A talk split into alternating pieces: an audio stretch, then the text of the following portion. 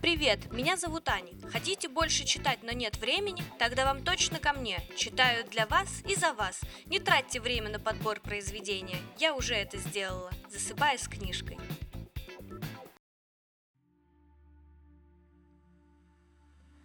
Глубокую, поистине странную привязанность питал я к Морелле, моему другу.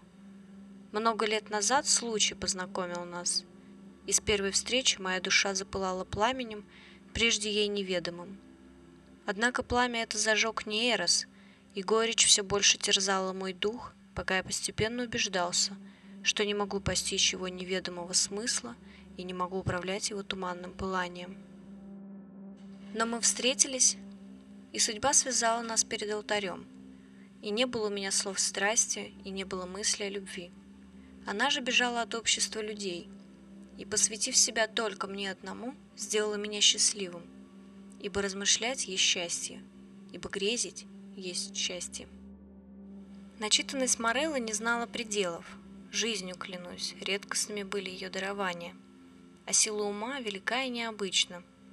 Я чувствовал это и многому учился у нее, однако уже вскоре я заметил, что она, возможно из-за своего пресбургского воспитания, постоянно предлагала мне мистические произведения, которые обычно считаются всего лишь жалкой накипью ранней немецкой литературы.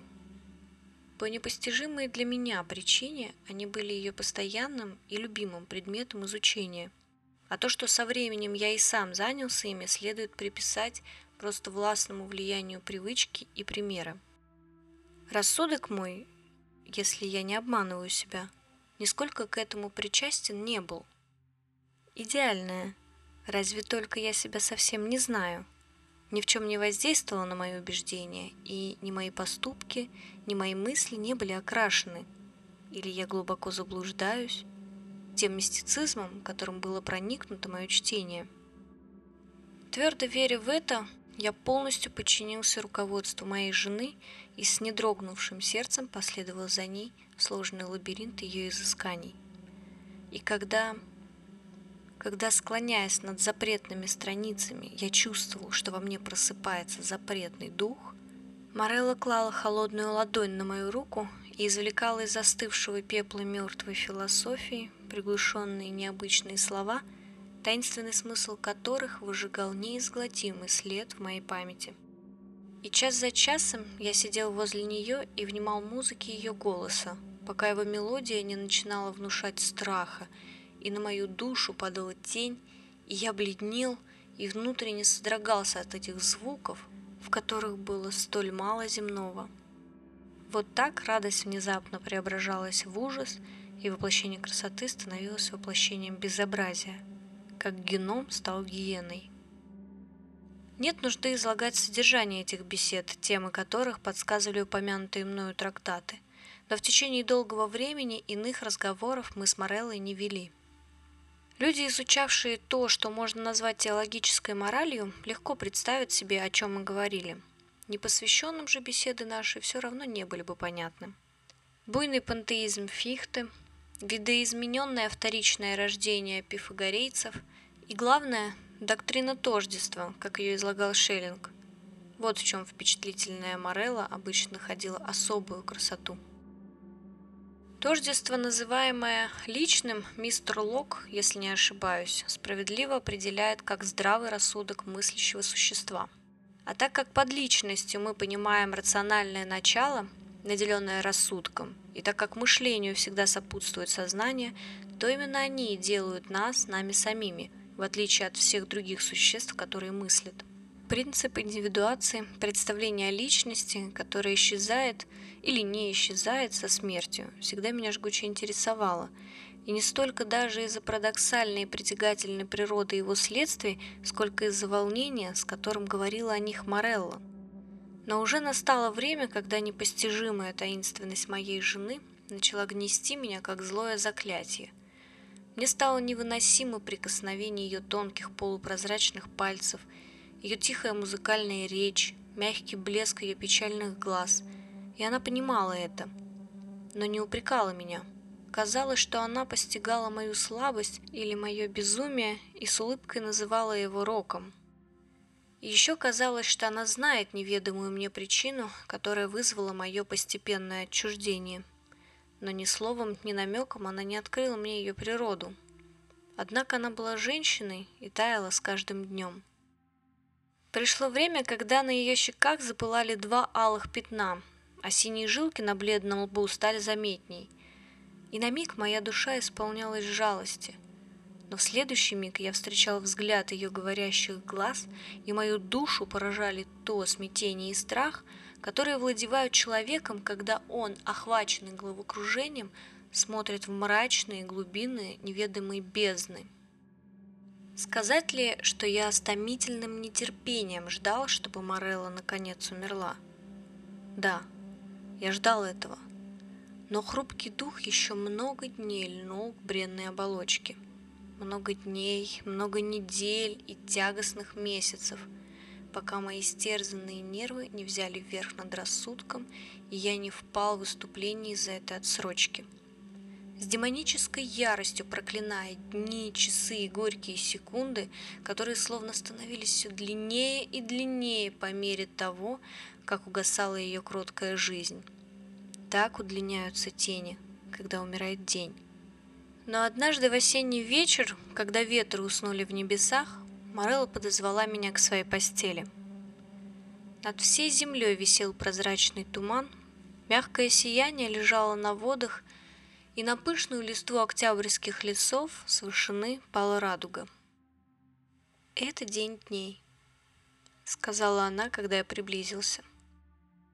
«Это день дней, чтобы жить и чтобы умереть.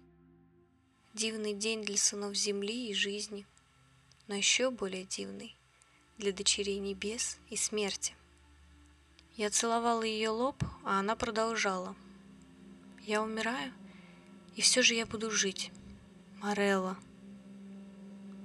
Не было дня, когда бы ты любил меня. Но ту, которая внушала тебе отвращение при жизни, в смерти ты будешь боготворить. Морелла — я говорю, что я умираю, но во мне сокрыт плод той нежности, о, такой малый, которую ты питал ко мне, к Морелли. И когда мой дух отлетит, дитя будет жить, твое дитя и мое, Мореллы. Но твои дни будут днями печали, той печали, которая долговечней всех чувств – как кипарис нетленный всех деревьев. Ибо часы твоего счастья миновали, и цветы радости не распускаются дважды в одной жизни, как дважды в год распускались розы пестума. И более ты не будешь играть со временем, подобно анакреонту. Но отлученный от мир ты лос, понесешь с собой по земле свой саван, как мусульманин в Мекке. «Морелла!» — вскричал я — Морелла, как можешь ты знать это? Но она отвернула лицо. По ее членам пробежала легкая дрожь. Так она умерла, и я больше не слышал ее голоса. Но как она предрекла, ее дитя — девочка, которую, умирая, она произвела на свет, которая вздохнула только, когда прервалось дыхание ее матери — это дитя осталось жить. И странно развивалась она телесно и духовно, и была точным подобием умершей. И я любил ее такой могучей любовью, какой думалось мне прежде нельзя испытывать к обитателям земли. Но вскоре небеса этой чистейшей нежности померкли, и их заволокли тучи тревоги, ужаса и горя. Я сказал, что девочка странно развивалась телесно и духовно – да, странен был ее быстрый рост, но ужасные, о, как ужасны были сметенные мысли, которые овладевали мной, когда я следил за развитием ее духа. И могло ли быть иначе, если я ежедневно обнаруживала в словах ребенка мышление и способности взрослой женщины? Если младенческие уста изрекали наблюдения зрелого опыта – и если в ее больших задумчивых глазах я ежечасно видел мудрость и страсти иного возраста.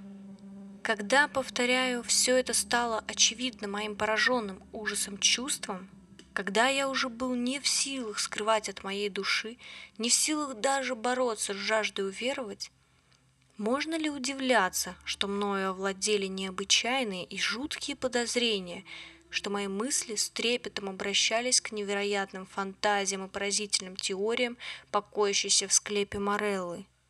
Я укрыл от любопытных глаз мира ту, кого судьба принудила меня боготворить, и в строгом уединении моего дома с мучительной тревогой следил за возлюбленным существом, не жалея забот, не упуская ничего. И по мере того, как проходили годы, и я день за днем смотрел на ее святое, кроткое, красноречивое лицо, на ее формирующийся стан, день за днем я находил в дочери новые черты сходства с матерью, скорбной и мертвой. И ежечасно тени этого сходства сгущались, становились все более глубокими, все более четкими, все более непонятными и полными леденящего ужаса. Я мог снести сходство ее улыбки с улыбкой матери, но я содрогался от их тождественности. Я мог бы выдержать сходство ее глаз с глазами Мореллы, но они все чаще заглядывали в самую мою душу с властным, непознанным смыслом, как смотрела только Морелла. И очертания высокого лба, и шелковые кудри, и тонкие полупрозрачные пальцы, погружающиеся в них, и грустная музыкальность голоса, и главное — о да, главное, слова и выражения мертвой на устах любимой и живой питали одну неотвязную мысль и ужас, червя, который не умирал. Так прошли два пятилетия ее жизни, и моя дочь все еще жива на земле безымянной. Дитя мое и любовь моя. Отцовская нежность не нуждалась в иных наименованиях а строгое уединение, в котором она проводила свои дни, лишало ее иных собеседников.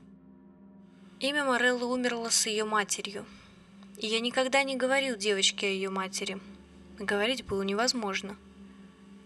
Нет, весь краткий срок ее существования, внешний мир за тесными пределами ее затворничества оставался ей неведом – но в конце концов обряд крещения представился моему сметенному уму спасением и избавлением от ужасов моей судьбы.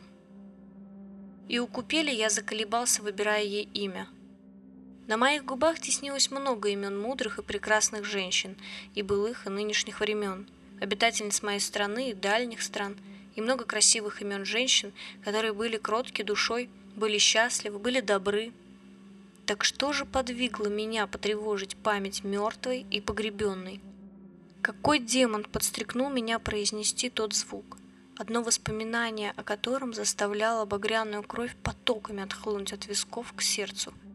Какой злой дух заговорил из недр моей души, когда среди сумрачных пределов и в безмолвии ночи я шепнул священнослужителю эти три слога?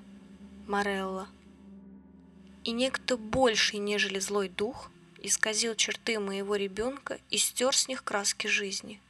Когда, содрогнувшись при этом чуть слышном звуке, она возвела стекленеющие глаза от земли к небесам и, бессильно опускаясь на черные плиты нашего фамильного склепа, ответила «Я здесь». Четко, так бесстрастно и холодно четко раздались эти простые звуки в моих ушах, и оттуда расплавленным свинцом, шипя, излились в мой мозг. Годы. Годы могут исчезнуть бесследно, но память об этом мгновении никогда. И не только не знал я более цветов и лоз, но цикуты и кипарис склонялись надо мной ночью и днем. И более я не замечал времени, не ведал, где я, и звезды моей судьбы исчезли с небес, и над землей сомкнулся мрак. Жители ее скользили мимо меня, как неясные тени, и среди них всех я видел только Мореллу. Ветры шептали мне в уши только один звук, и рокот моря повторял вовек. Морелла. Но она умерла. И сам отнес я ее гробницу и рассмеялся долгим и горьким смехом, не обнаружив в склепе никаких следов первой, когда положил там вторую Мореллу.